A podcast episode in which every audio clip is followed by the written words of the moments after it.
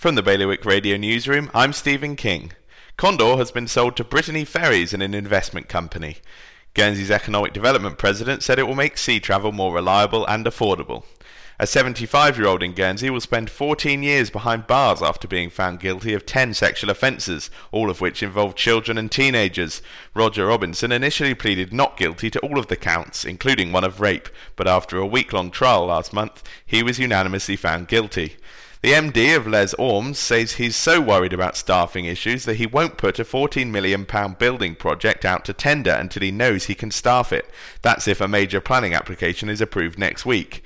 And a Jersey photographer has become the youngest finalist in a worldwide competition, with his shot of a passing cruise ship being recognised alongside leading international talents.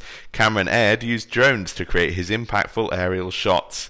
For more information, go to bailiwickexpress.com. Your weather, rather cloudy with frequent showers and hail.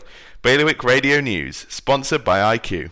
At IQ, you can now own a Mac from as little as £33 a month over 12 or 24 months interest free. The choice is yours.